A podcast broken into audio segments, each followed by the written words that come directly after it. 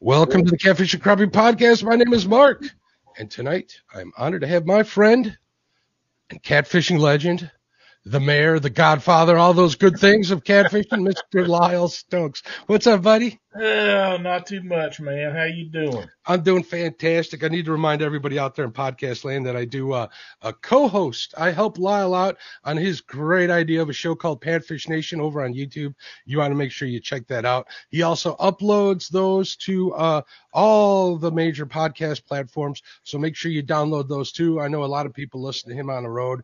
Um, he's definitely uh, uh, a force to be reckoned with in catfishing, and one of the people that kind of started the whole thing. Online talk shows, and he's a tournament guy, and, and so on. Hey, there's Jace Catfishing. What's going on, Jace? How you doing? Um, so uh, that's who we're talking with tonight. There's the weekend angler. He's showing some lady eye eyes in the chat. Why are those? Uh, and if you're listening to this in a podcast, we give each other some business. If you're wondering where these inside jokes come from, you can always come check out the chats here on YouTube on everybody's channel. So uh, it's always a good time. We give each other a lot of business. And I oh, here's one more person just came in. There's Adventures with Robin C. She's a crew member. I got to make sure I uh, shout her out. Uh, she picked up her boat last week. Hopefully, she's making some progress and getting that in the water and wetting some lines off of it. So Cool beans. I didn't know she got a boat. Lyle, once I start talking, I can't stop, buddy. I apologize. I understand. Uh, I get on a roll. I understand. That's what happens. Oh, Thank. God, no more chat. You know what, Lyle? I am gonna. I'm definitely. Where, where is it? I gotta find that over here on the YouTube side, and I'm gonna pin that one to the top. There we go. Oh my. Bingo. We'll put that on there. All right. Good. So, Lyle, how's your weekend been, bud?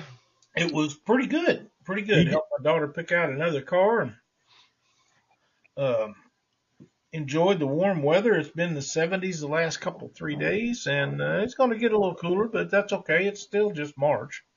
It was. It got up to like 40 degrees here, and I was grateful for that. I actually, I actually did get out to my crappie spot for like 20 minutes. I usually know in 20 minutes or not if if those ice out crappies are in, and and they would normally be in by now, Lyle. We just haven't gotten that easterly wind that we need to blow that bait into where I have access to that spot. So, I see. Uh, no, Josh, she did not buy a Yoder.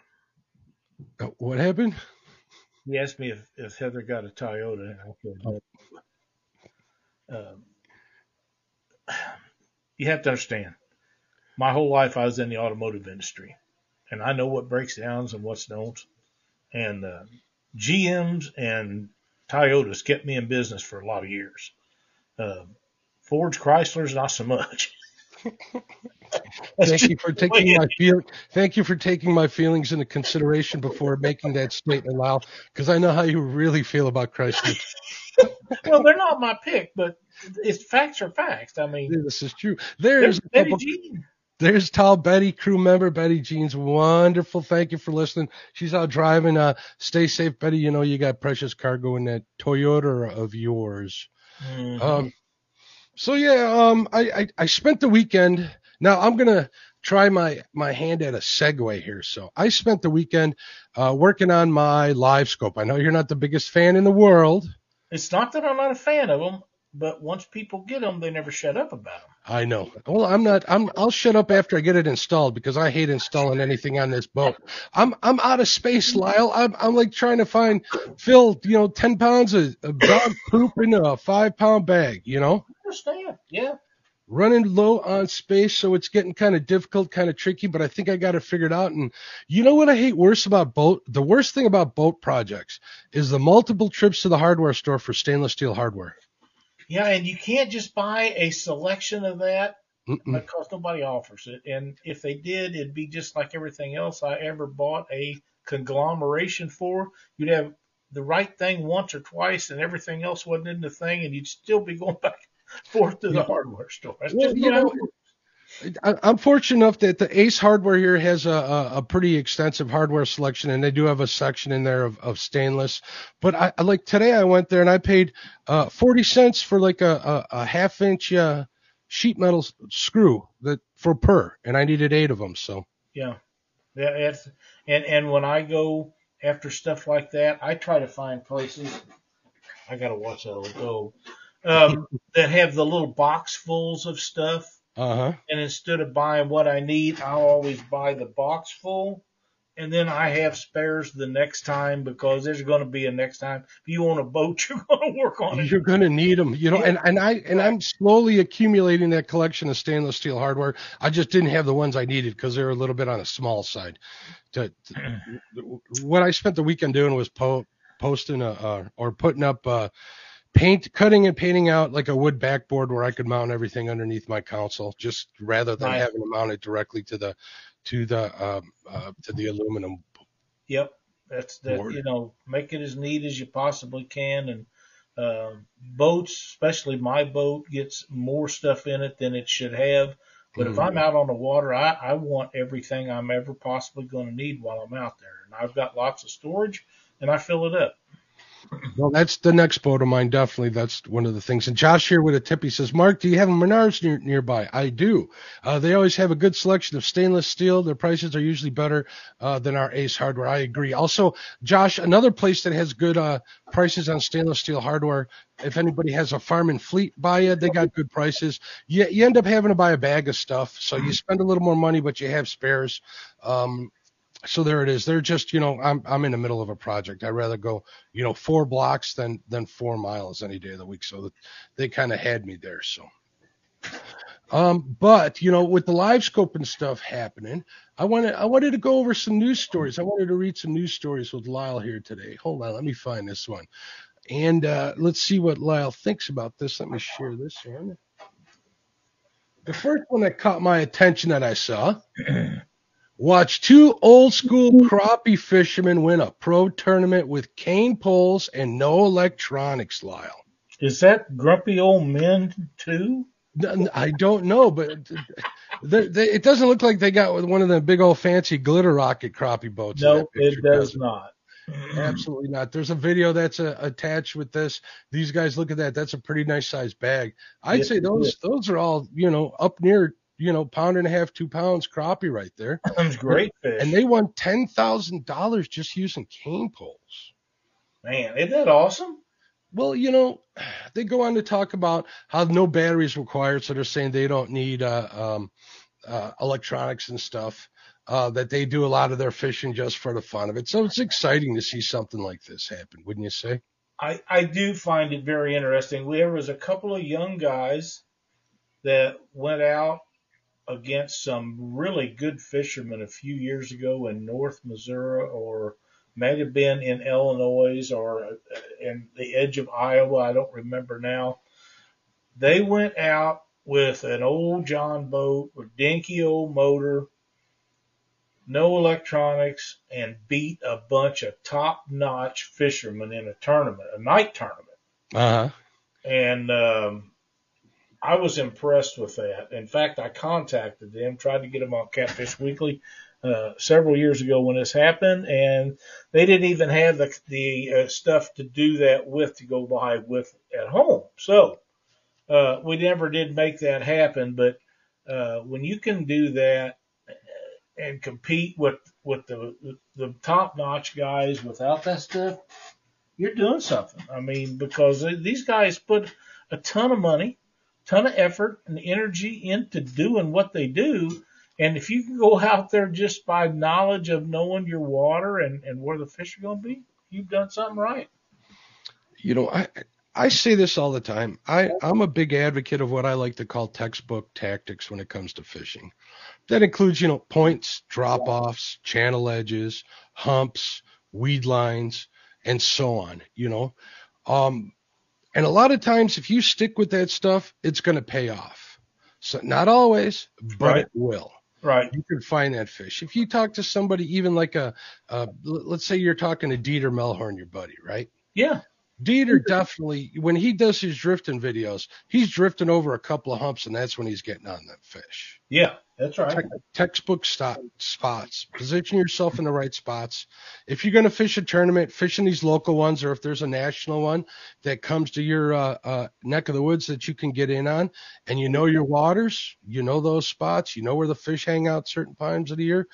go after it. Go get you that 10. They won $10,000 and it looks like Josh just got his 10K subs. Congratulations, Josh. Oh, I'm so happy for him. Size Matters Catfishing has joined us. Good dude right there. What's going on, Size Matters? How you doing? but uh, yeah, there was also a story about a couple of ladies who were uh, bank fishing with cane poles, and they won a catfish tournament. There was a local catfish tournament by them, and I think they won like twenty five hundred bucks. Again, that's outstanding. It was just they were just using worms and cane poles right off the bank. The the the the news story I read, they were sitting on a five gallon bucket. Oh. They weren't sitting in a Millennium seat or an air ride suspension seat on a glitter rocket or or a big old Hughes craft. They were just putting fish in the boat. So stories like that always get me going. Uh, yeah, you know, I would miss my millennial seats if they come up. Yeah, there. me too. I have two in the back that somebody needs to own that are tractor seats. We give $250 a piece for them. they have adjustable armrests, adjustable this and headrest and all. They lay back. They almost lay flat. You can sleep in them. Very comfortable. They're getting a little bleach from, from laying on my back porch. We put Millennium seats in, never look back. You know, I, I, I had the seats in my boat, the entry level lunch seats, and and you know, I, if I'm fishing, anybody who sees my live streams, my live streams last for about four hours, and then I'll end up either going on Kenneth or Cat or uh, uh, Hog Leg Show, um, and um, and, and fish for hours more on there, and, and I ain't gonna lie, my back would hurt pretty bad afterwards.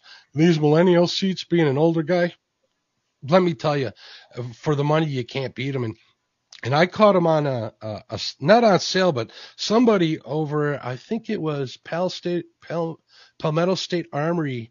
I did a simple Google search and I found them there for 70 bucks a piece. Wow, that's a bargain. So I bought one and they delivered it. I'm like, man, this thing's nice. So I go to order a second one, and I caught that mistake. So I end up spending like the 120 some odd dollars for the second one, and, and I'm still not upset about having to spend the money on it. Yeah, I've I, the only the only thing uh, I have threatened to put another one in the front of my boat because a lot of times when we're out, I'll tie rigs or cut bait and stuff up in the front, away from uh, what we're doing in the back, if, especially if we're on the river, where you know we've got a lot of things going on. But it they are just wide enough that it makes it hard to get the doors open on the stuff in the front of the boat, and um, you have to move them. So uh, I'm not sure what I'm going to do up there because the original seat that went up there is what bad, but I'm going to do something. Uh, but yeah, them millennial, they- they're comfortable and them straps are adjustable. You can lay them back or pull back, them yeah, forward, back and forward. They even have now. I th- even think they have like a metal, uh, uh, like adjustment strap that you can put on them, where all you do is unlock it, lock it Yep. back. You know, like those old time uh, um, Mhm. uh, lawn chairs. So uh, if anybody's looking for that too, that you definitely can do that. And you know, a lot of people, and I know you don't, you're not a big kayak fisherman, but they resemble uh, those suspension seats that you see in kayaks. Mhm. And the kayak guys, they sit in them things all day, and they're pretty comfortable. So The they number one advantage to them that I've found, other than the things we've already talked about, is if it rains or dew gets on them, you can whack them with the back of your hand. All that stuff falls out. If you wipe them dry with a towel or something, and Cindy's always got towels in the truck, um, you don't get swamp butt. You And- don't. There's that Alumacraft that we had. You didn't get it with them. You wiped them seats out. The water water never got into the foam on them, but it and these millennial seats is the only two things that I've ever had ever that that was the way it was. All the other boats new or used, it didn't make no difference. Water got in the foam and you sat in them and your butt was wet all day. And that is miserable on a cold, nasty day. It just It- is. Even on a hot day, it's kind of miserable. It'll dry after a while, but you still get a bad case of swamp butt. So That's right. And Yeah. that's pretty uncomfortable. it really is. let's see what else I found here on the internet. Oh, this was another story that I wanted to bring to everybody's attention. Uh, a Satilia, Satilla, I'm sorry, it's a river out in uh, Georgia, uh, River Black Croc. Well, Satilla River Black Crappie record broken after change in fishing plans. We all know that guy, that Richard Jean, the fishing machine. He says, go fishing when you can. Well, here's an example of go fishing where you can. The, these gentlemen had plans to go fishing on the Altamaha River. They weren't able to make it out there. The Altamaha River is a great place to fish I hear, Lyle. I understand that it is. That's on that's on one that's on my bucket list definitely. But this guy landed this big old slab crappie. Let me see. I forgot what the weight was here. Uh, but it's a, a lake, lake record. The fish measured 14 and a quarter inches. Uh, it's a pound, well, like a pound and some, uh, one pound, 14.08 ounces, which is a decent sized fish, almost a two pounder. But it just goes to show that, you know, you, you, you're not going to come across, opportunities, or you're not going to get that lucky uh, if you don't get out there and fish, no matter That's what right. you do. That's exactly right. Now, here in my area, Mark, people have been catching the dog out of crappie, and we're probably, uh, this is my estimate. Uh, I'm sure James Dockery will correct me, but I'm guessing we're three to four weeks before our crappie go to spawn but it may be a little bit sooner than that. But I don't think it's going to be a whole lot more. But right now they're catching great big crappie. I've I've seen some photos from your neck of the woods, uh, definitely from people like Kim Burnett and such, mm-hmm. and even Eric Massey. They've been getting on some of them. Eric Massey's a little further north. Um, and also Betty did bring to my attention this week that there was a map going around on Facebook that shows the um, country uh, with color bands by when the spawn generally starts. I, post, I posted that on, on Panfish Nation. All right, so go on over to Panfish Nation on Facebook and take a look at that. And if it's the same one I'm thinking of, it's it's pretty spot on as far as I'm concerned. it's not too far off.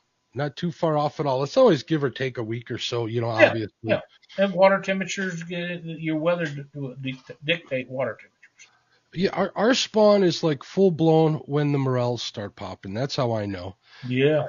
I got a couple of friends who are avid morel hunters, and uh, um, when when she's met when the one lady that I know uh, is on them, uh, she'll message me and say they're on fire, and, and that's when I get out there and, and get on those uh, um, the spawning crappie, you know.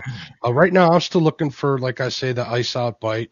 I'm just waiting for the wind to change in the right direction, and they should be on. It it should happen here in the next couple of weeks. I've been out like what four times now. I just check them just in case because when it happens, you get about three days of good fishing in this one bank spot. Um, I'm not going out there in my boat. This is just a, a bank spot that I've been fishing forever and it's close to the house, so I, I try to take advantage of the situation. So I keep my eyes on the weather, definitely keep my eyes on, uh, you know, other things going on like the morel hunting when it comes to spawn and so on. So, yep. So cool. So yeah, folks, get out there and start doing some fishing. Um, and, and, and if you have to make a change of plans, don't be afraid to do so. You never know what could happen. So, That's right. Actually, my personal best, uh, Flathead, I've told this story, or I haven't told it in a while. Um, my personal best flathead of 58 pounds. Um, I had no plans of going fishing that night, Lyle. Not not one bit. I was bored. I couldn't sleep. Like you guys all know, I have a hard time sleeping. Um, decided to hook up the boat, went fishing, and boom, there was the biggest fish, the biggest fish of my life right there. So. And that was before you was doing live stuff.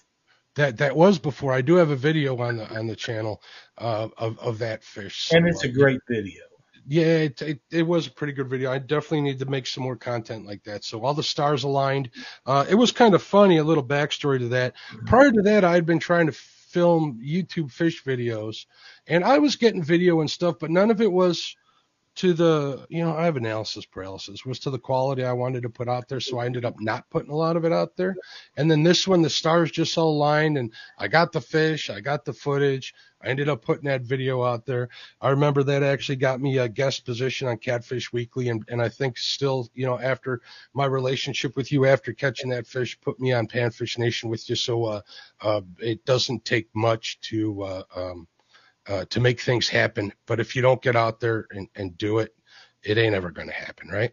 That's it. You, you can't catch them sitting on the couch or on the toilet or anything like that. You got to get out either on the bank or in a boat and just go. And if not don't get discouraged if you have a couple of bad days. That's the big thing.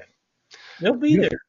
That that's a and and bef- that's a great segment to the next story that I came up with, and it might be something that you know about. But we're going to read Betty's over Betty's comment from a couple crosses fishing. She said she's going to send Brandon after Morel, and she'll catch the crappie, and we'll meet for supper. There there isn't a better surf and turf, if I could say so myself, Lyle. Right there, That's pretty good. Yeah. right there. Pretty so let me see if let me see uh uh what this story is. All right, Lyle. Now you might know something about fishing in Alton, right? I have been there numerous that's- times. Alton, Illinois. Here's a story about um, the Twisted Cats tournament, which you might know something about, right? I believe I started at. Lyle Stokes did start the Twisted Cats tournament, and uh, I guess they kicked off their season this year in Alton, Illinois, and and there was just a big struggle for getting some fish. The guy who won here is Saturday. It was last Saturday in Alton, the Twisted Cat Outdoors Fishing Series. Fishing conditions described by alls were very tough. Dominated uh, the very tough conditions dominated the season openers.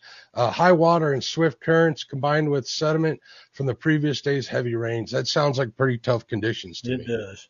There was a total of 68 teams out there, and I think the best fish uh, was 60 something pounds. I think it says right here, uh, 65.95 pounds, and the next one wasn't even close to that. So, Yep, that's a good fish. but someone still has to win. So there's there's you know another story about proving.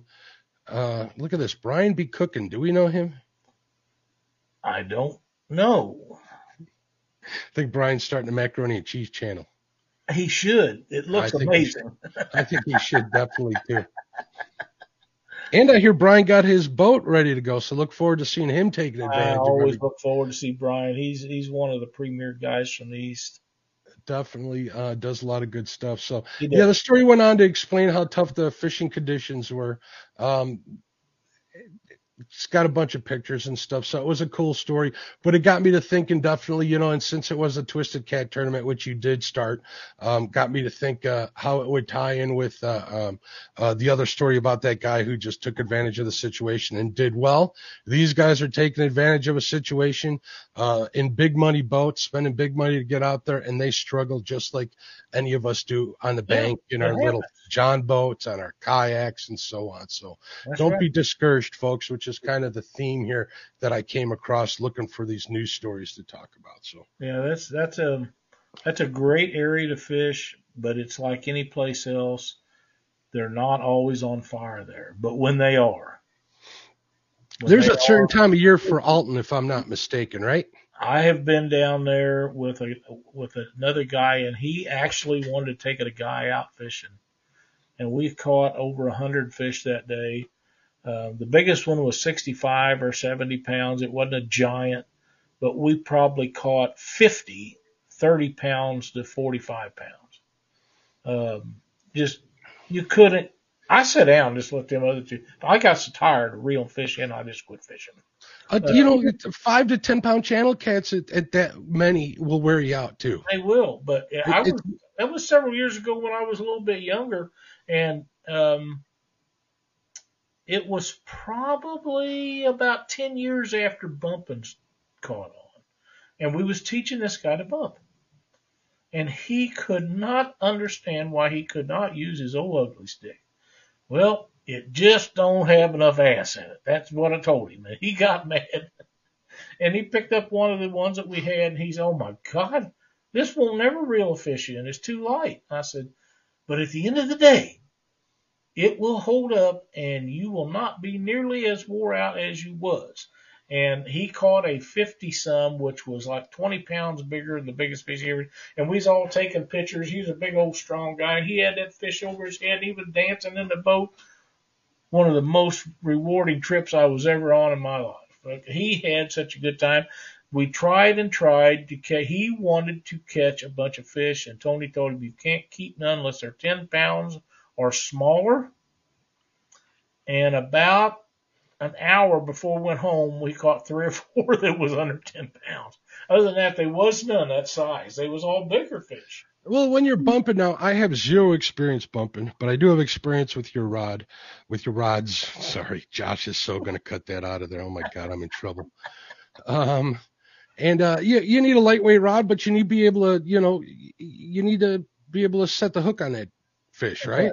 That's right. And, if and that's you're not able to do that with a with like a soft ugly stick rod or something, it's just got too much give. yeah, they just have too much give, and you're you got. Um, uh, of course, this guy never done it before, so we probably had six or eight ounces of weight on his rod, and uh, so he could feel the bottom because it's very important when you start out. You can reduce your weight once you figure out what you're doing, but Mhm. you've got to be able to feel that bottom when that sinker hits. If you don't, you're you're just you don't know where the your bait's at. You have to feel that bottom. So you just keep adding weight until you can feel it consistently. And then once you get better at it, you start removing weight because you won't need so much to be able to tell when it hits. And, and then you'll be able to say, oh, there's some rock, there's a rock pile. There's, there's a, a log there. I felt it because it's, it's a soft hit, but it, it was a hard hit. Uh, and you'll learn all that stuff as you do it. But this guy, he got so excited. There's no question in my mind he's still hooked on bumping today. And he probably caught a lot bigger fish than that one was. Well, you know, you're, you're absolutely right on being able to feel the bottom. And, and after a while, you absolutely will learn the difference between, let's say, a mud bottom, a rock bottom, hard packed. And, and, and if you're on weeds or something like that, you'll, you'll learn the difference. You know, obviously you want to use like a mm-hmm. braid for situations like that, which is another reason why I use braid. If you look Right. at me fishing, every time I cast, I'll always lift the rod out of the water, not just to align the bait, because I use Carolina rigs mainly, but I want to feel what that bait's hitting or what that, that lead is hitting on the bottom. That's right. A lot of times, if I'm fishing transitions, if I'm fishing, you know, from rock to, to sand or rock to, to a muddy thing, which is usually a, you know, another textbook tactic of mine that's pretty productive, uh, so to say, you, you want to know if you got four rods out there, where that line is and you can get right on there and, and do pretty good. So start using that, that, that's all, you know, it's learning curve stuff. You'll, you'll, you'll get the hang of it the, the more you get out there and fish. So. you know, um, people Doc Lang, for, for an example, uh, always on me because I don't like monofilament. I never did like stretch in the line.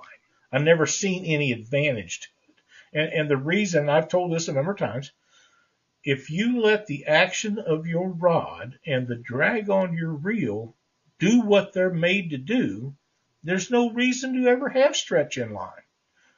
But Monofilament's a lot more forgiving for people that don't bump, are not looking for the sensitivity you get with braid, and they can use it and get along with it. And let's face it, it's a whole lot cheaper.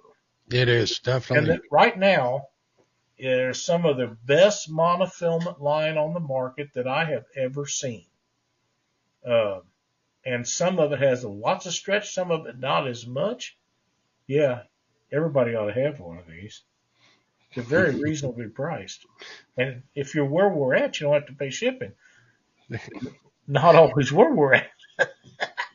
Doc, if you guys are listening to this on the audio, Doc Reed has uh, made a comment. He's looking for one of my hats. Uh, Doc, if you uh, go to my website, Catfish and Crappie, or if you go to the About page on this page, you can email me through that and I can give you the details. So, But there's advantages and disadvantages to all kinds of line. Um, as far as equipment goes, I, I know this is not the subject we was on, but while I think about it, if I don't, I'm not going to forget it. Buy the best that you can afford. If an ugly man, I got a gnat coming here. If you if an ugly stick is the best fishing rod that you can afford, then that's what you buy. Yep. If if you want a good quality rod, buy one from one of the guys that specializes in catfish rods or crappie rods or whatever it is.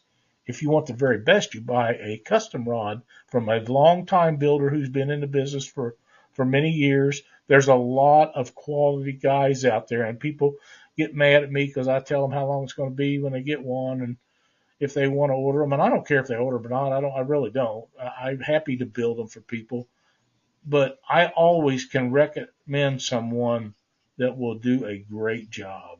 And the people that I know, they're not charging eight, nine hundred, a thousand dollars for them like a lot of these guys get out of them, uh, and use the same stuff and get the same quality. But people will pay them. They do. Uh, I just recently had somebody contact me asking me uh, uh, how to get in touch with you uh, for Rod, and and I know he contacted you, and he came back to me afterwards because your you I know your dance card's pretty much full, uh, but don't let that stop you from trying to contact him. You never know when you're going to get in touch. That's with right. Someone. Uh, I recommended him someone, and then he came back with me saying the guy wanted 800 bucks for Rod. The guy I recommended him to does build really really nice rods, mm-hmm. but it was it was quite a bit of uh, quite a bit of money. Not everybody's yeah. going to spend that money. So um, I I would never. I can't have a clear conscience and tell somebody it's going to cost them that that much. I could probably get it out of some of them, but I've done so many over the years, and I go to sleep at night and I don't. I don't have a problem. Close my eyes and go to sleep. You know, I think a lot of it has to do now. Now, a, a lot of people make rods a lot fancier than than than actually you need to. You can get a really, really, really, really good custom rod without all the the the snake skin on there or or the custom graphics, you know, that they got airbrushed on there. And that all takes time and it takes hours That's to right. do. So basically you're paying for the hours of labor that these gentlemen, these craftsmen are putting into these rods. So, you know, be prepared. The nicer the look in the rod is, the more you're going to pay for it. The more time it takes to build that rod, the more you're going to pay for it. If someone's spending 20 hours on a rod and he's only charging you, know, the, the 800 bucks, he isn't really charging you all that much for someone who's an artist if you come to think of it at an That's hourly true. rate. So, and I used to do a lot of weaving where I'd weave people's names and different things and mm-hmm. designs, but it just got to the point where my eyes wasn't good enough to do it, and I didn't like doing it. But you know, if you had to do, I'd, I'd take the time to make them, but I just quit doing it all. I do still do a lot of marbling. Uh, it turns out where they look pretty nice and, and it's a lot faster for me. Uh, mm-hmm. there was a thing in here. It says, what is an $800 rod made out of? Most of them are made out of high quality graphite and they may say it's something else, which a lot of these China made companies say, well, they'll, they'll put anything on that decal that the guy ordering it wants on there, whether it's true or not. But you have fiberglass, e-glass, graphite. There is a few S-glass rods, but they're not lightweight. S, S-glass compound is really, really heavy and it's mainly made for saltwater. It has got better in the last few years, but people tell you they got S-glass rods. You can just write them off because unless it weighs a bunch, it's not S-glass. I don't care what they tell you. It looks like we got a new viewer in chat here. I want to welcome the the Wickershire Project Off Grid. They say uh, deep down in Western Tennessee, I'm dying to go fishing here. Been over one and a half years. We'll get out there and fish, man. That's all I can That's say. That's right. All right, I'm looking at some lot of other. There is a. Are there rods that are solid all the way through? Yes, there is. Uh, but the tubular ones, uh, the the quality of those are better. They just are. Now the solid the solid glass rods, that's what 90% of the snaggers use for catching spoonbill. Yep. And Ryan over at Center Hooks and Crossing Eyes, he says, I don't care uh, what it looks. I want to feel the, um, I want right. I wanted to feel different when I'm fighting the fish. Absolutely. That's exactly right. It's yeah. all about, you know, set, feeling bites, uh, the sensitivity. It, it has a lot to do with, uh, how it, it, you can manhandle that fish or not manhandle it without losing it. It all depends on what you're, you're, you're targeting too.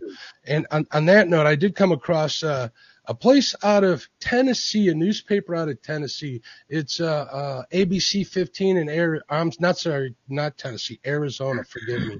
Uh, they were talking about the best fishing rods in 2023. Five options to successfully bait and catch.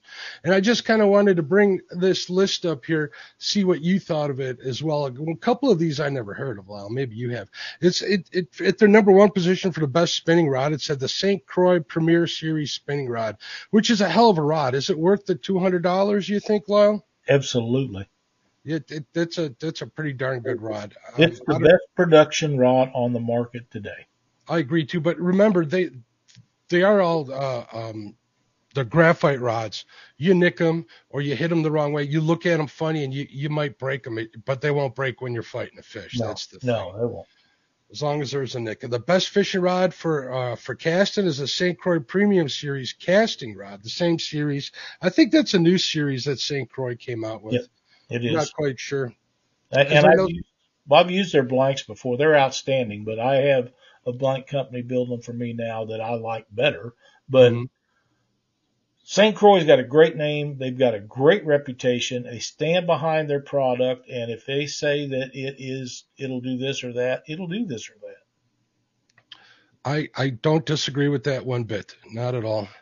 Um, in number three position, they got the best ultralight fishing rod. This one piqued my attention. I've never even seen these rods. These uh, Daiwa uh, Presso Ultralight. I'm gonna have to check that out because I'm thinking about picking up one of them Daiwa Fuegos after talking to Dave Gantz uh, on my show a couple of weeks ago. It really piqued my interest in that. So I don't think there's a I don't think uh, I can't I can't think of a better reason than to match up a Daiwa uh, reel and a, and a rod that I want to try out. So it'll be the best of both worlds. Have you ever heard of that rod, Lyle? I Why? have, and and compared to the panfish rod that St. Croix has, I would say that that Daiwa is probably the second best. Let's let's face it, St. Croix's got it going on. I got one of them already, so I'm just looking to widen the stable a little bit, which is why I even They all have it. just a little different action, a little different power rating. They're wrapped a little different. They look a little different, but that Daiwa rod is an outstanding ultralight. For a production rod, it's great.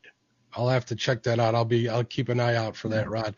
Uh, number four, it's the most durable fishing rod and reel, the Ugly Stik GX2. I kind of can't compl- I can't I can't argue with that. How about No, you? I can't either. That's uh, durability. They they are uh, as far as production rod, they're probably the most durable there is. Probably more of them sold worldwide every year than anything else. I agree. Uh, Because best of the in, price, and and they do last. Best inshore fishing rod and reel is a Shimano uh, Tamar Teramar Southeast. Never heard of them, uh, but I'm not a big inshore guy. But I figured I would just mention that because it did make the list. So Yeah, I'm not I'm not familiar with that particular one, so I can't give an opinion on it. But uh, you can't go go wrong with a St. Croix. Um, like I say, the blank that I use to build stuff on compared to what they are, I've used their stuff and built on them for, for people, and they're great. They they are great, but I like the one that I build on better. Um, now that's not the James Dockery special blank that I use. The uh, what's he call them? Um, the dock proof. no, Krampus canes. Oh, Krampus canes. Yeah, they're not made out of this.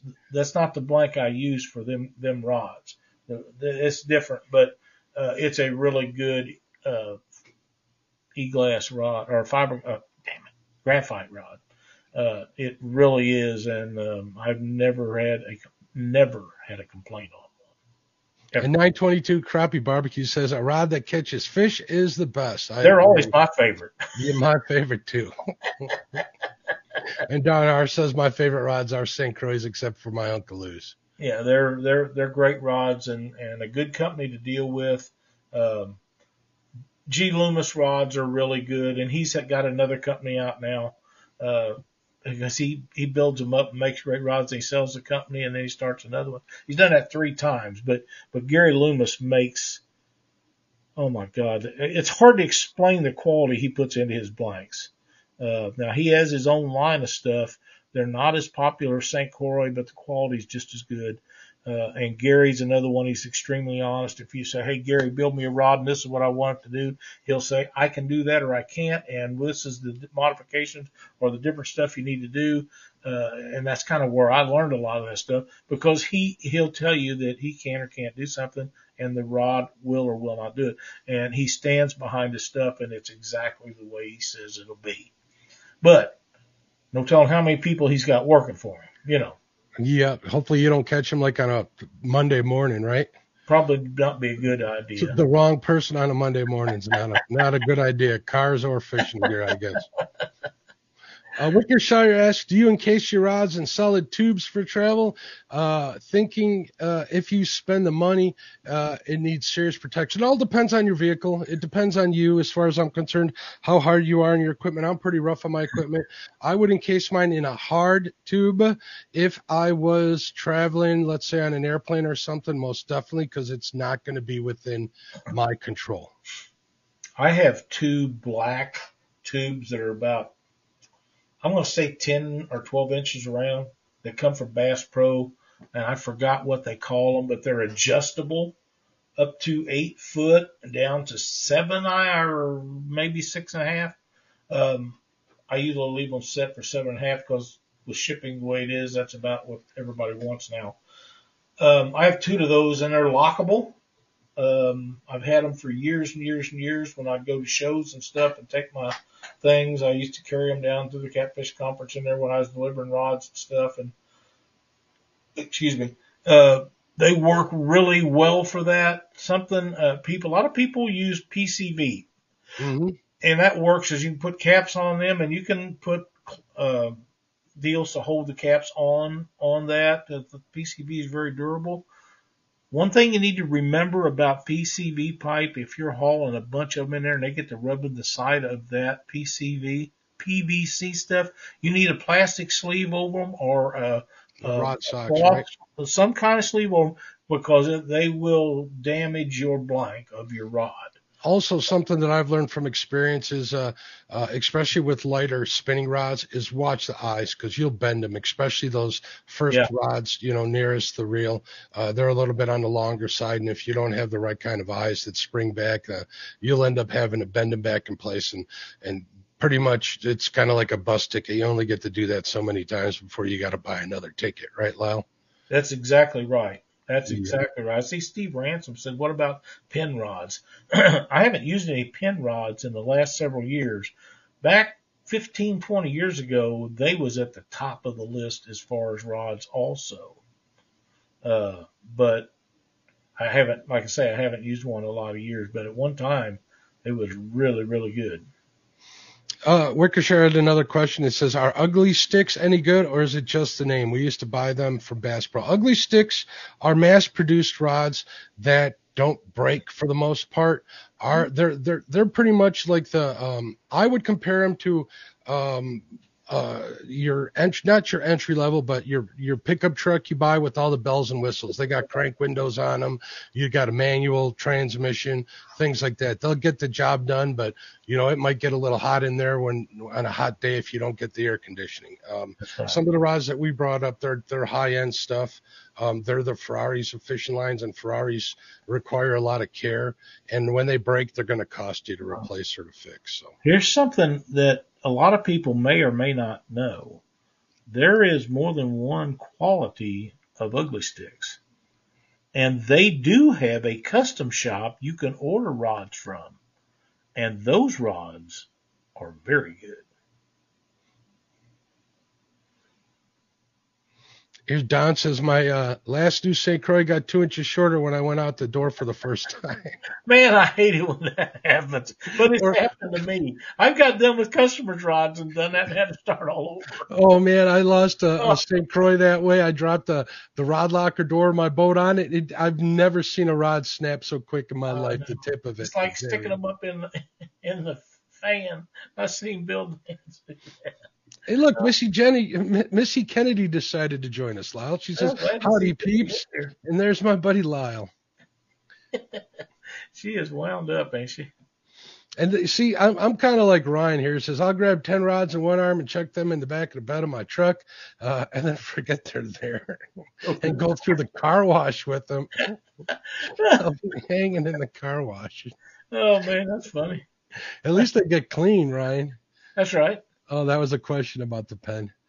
Uh, so I think we talked a little bit about rods and some tournament stuff. Uh, let me give you your initial uh, opinion on this fish, Lyle. What do you think of that bad boy?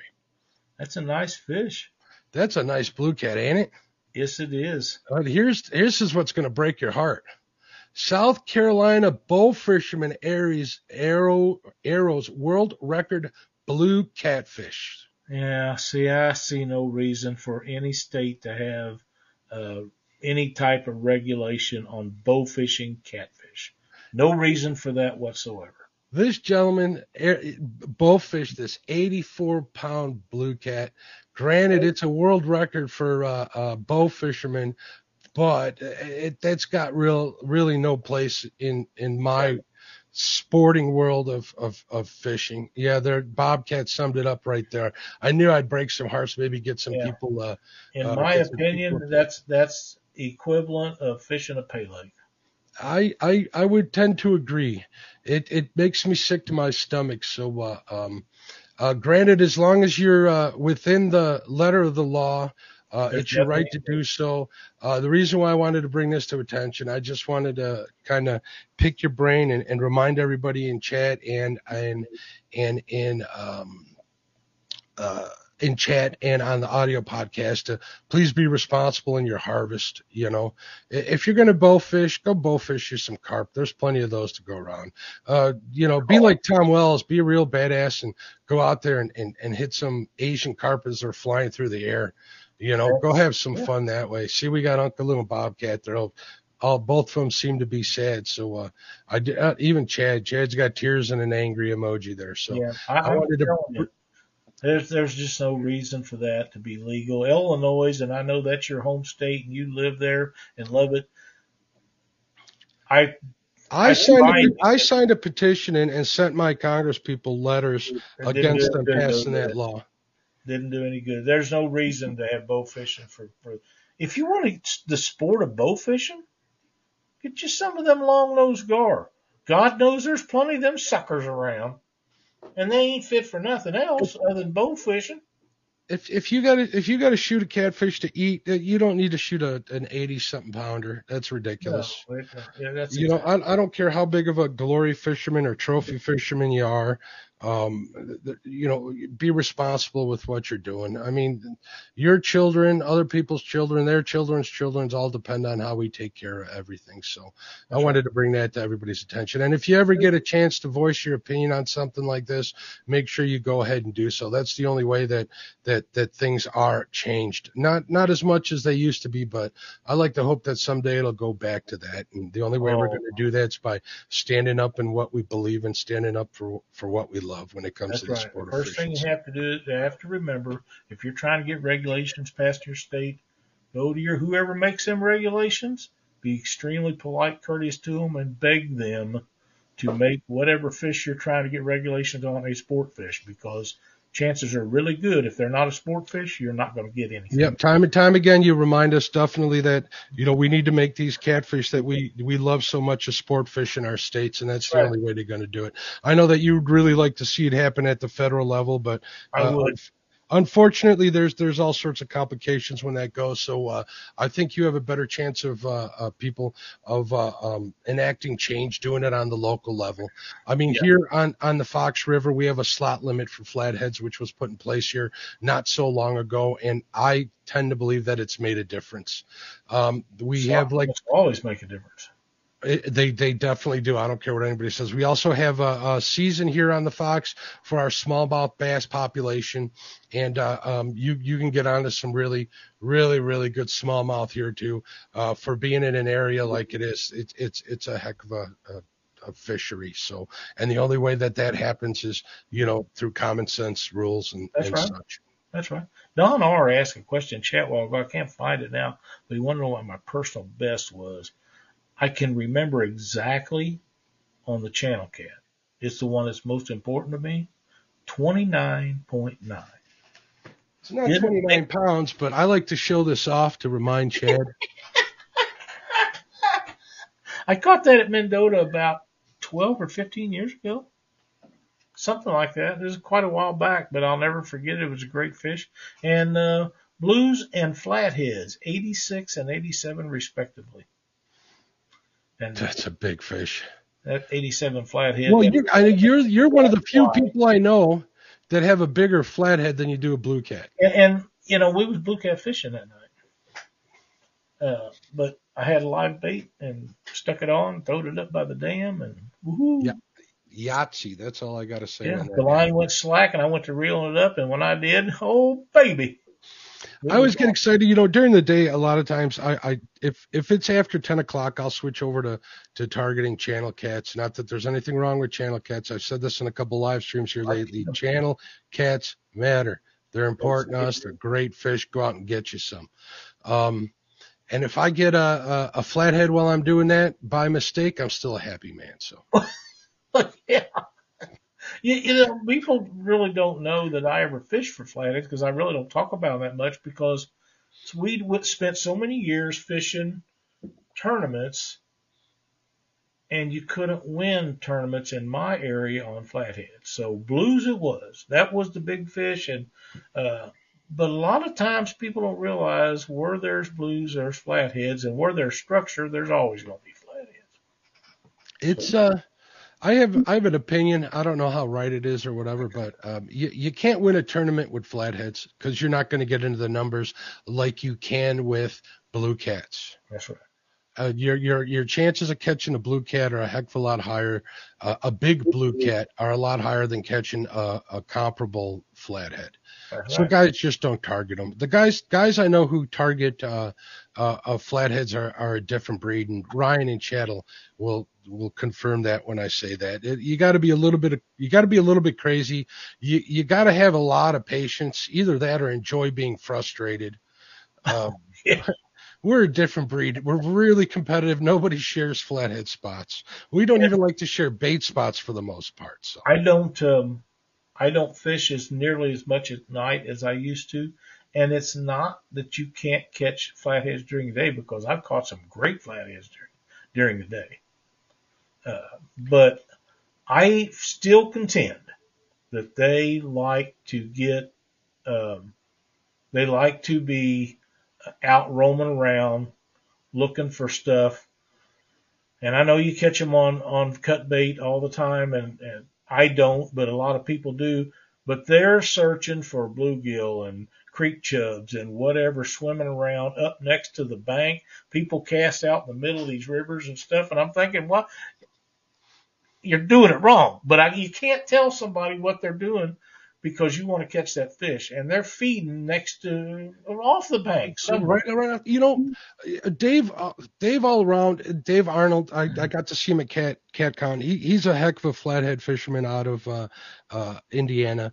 And uh, if you look at any of his day videos, he's he's fishing right up on the bank. That's right. He, he's got his boat parallel parked 10 feet off the bank and he's throwing them right into rocks, snagging them out that way and, uh, and he's Brian, doing pretty good. You see, you see a, a Spencer over at River Certified. He's right on the banks in the in that wood stuff during the day. Ryan, that that flathead was below the dam in Clarksville, Missouri, on the Mississippi River.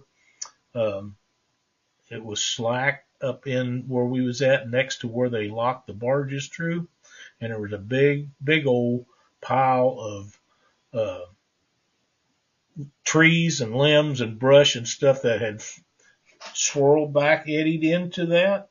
And I throwed it up there and it was tight, and it was tight, and it was tight, and then it wasn't. And when I caught up with him, or her, I'm sure it was a her, uh, she was behind the boat going out towards where the, the boat's locked her. She had got that far between the time I noticed it being slack and I got caught up with her because I was on a big rod and I throwed it as close to that brush, thinking I'd probably lose that whatever I, gear I had. But when she took off, she was not messing around. They seldom do. Oh, yeah. Man, I love them fish. I'm getting all I'm getting all ready for this. And, and here's here's, a, here's another comment that tells you what a flathead guy's like right here. Exactly Ryan says you need uh, patience or a lot of cigarettes. and, and and and I, that also comes up because I'm today is week two for me not smoking. I'm pretty proud of myself. Betty will argue because I will make a, a, a confession here. I did have two at CatCon, but two cigarettes in two weeks for me is ridiculous. So, it is. But I am going to smoke some cigars. So if anybody has any cigar recommendations, cigar. we'll take them. Gotta have them. And Uncle, Uncle Lou says number one catfish. He's either he's got to be talking either channel cat or flathead. Either one is is number one in my heart. To yeah. be honest with you. So I like them both. I like blues too. Fun to catch. Oh, and look at Freddie, Freddie, Freddie. Freddie from Freddie's Outdoor Adventures says, Lyle, flatheads around here love, love, love chicken too. I will go back to what I have always said. People that use chicken don't want to go catch bait. It's easier just to spend the money and get it. Real bait comes out of the water where the fish you're fishing for are at. Not that you can't use chicken and catch fish because people do it all the time. There is channels out there. I don't care what they say or anybody else says. that are catching fish not on chicken and saying it is. I'll bet any amount of money on that that anybody wants to put up. I, I But- feel They do catch a lot of fish on them, and they do catch big fish on them. They do. I feel I, I I have to say I do mm-hmm. share the same opinion you do on the topic, Lyle, but I need to shut up because like I said, I have live scope. and Live scope is pretty much like the chicken of catfish of crappie fishing. That's all I'm gonna say. You don't have it yet. You ain't got all the wires running. Exactly. Well, almost. but you hear what I'm saying. but I am looking forward to, to a lot of the people that, that talk about live scope. Let's let's just touch on this for one second. They, Real they quick, talk- thanks, Yak. Sure, thanks, Anthony, for tuning in. But have a good day at work. absolutely. They talk about this stuff and they get to the point where they can't talk about anything else. And that's what I have against it. It's not that it's not a great piece of equipment because it is, especially for guys in crappie tournaments where they can find fish and target the biggest mark. They're trying to win a tournament and they can target the biggest fish out of a dozen or three dozen. How many ever's out down there? Mm-hmm. All they got to do is not let the other ones have the bait. Get it exactly. Will they jig away from the little ones. That's right. That's all they do. I see where it's a great tool, but it's become an obsession with so many people that when I I went to a, a, a channel the other night that I had swore off of because of that very thing, and I turned it on, and the first two words I heard was live scope, and I just went away again because I know that's all they're going to talk about, and I don't want to hear about it. I put I shared an image today with the stuff from from uh, Humminbird with their version of that, which I I haven't. I, there's no way I'm paying that kind of money for. But that was a really amazing image, and in my heart, I can tell that fish going into that bunch at school of bait fish was a flathead. That was definitely a flathead on that down imaging when you I, saw I thought that was an amazing image, and they all can do it. A lot of the, the quality of imaging has to do with the guy making the settings work for him. I believe that in my heart, but but yeah, you can catch fish on on chicken. There's no question about it. And I'm sure the big fish, but a lot of the big fish that you see brought in is not caught on chicken. I don't give a damn what anybody says. They're telling you a bunch of crap to make you think everything comes off chicken, and it don't. Uh, Ryan says, uh, I don't even know how to get chicken. At what is it, three, four dollars a pound now? You go to the I have no grocery clue. store. All I know is I went to, we went out for some wings a couple of weeks ago and it cost me a small fortune. I can only That's imagine what a exactly chicken right. breast I dearly love wings. That's my favorite part of the chicken. Brian B. Cooking, aka Brian B. Catfishing, says, Hey, I'm a work command. I don't have time to catch bait. Well, there you go.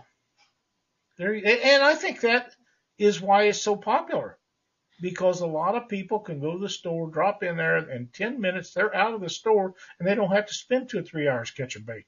I think that's a lot of it. I really do. Well, you know, Susquehanna Stan, he was handling that raw chicken and happened to get some, ingest some somehow, whether it was on his hands or, or it got on his hands onto some lunch he was eating, and he was deathly sick for like a week too. So if you do use chicken, be careful. Use gloves, folks. Well, that's I carry fisherman's soap that you buy from. I had some for years. They come from David Ashby. You wash your hands in, and they don't smell like like fish.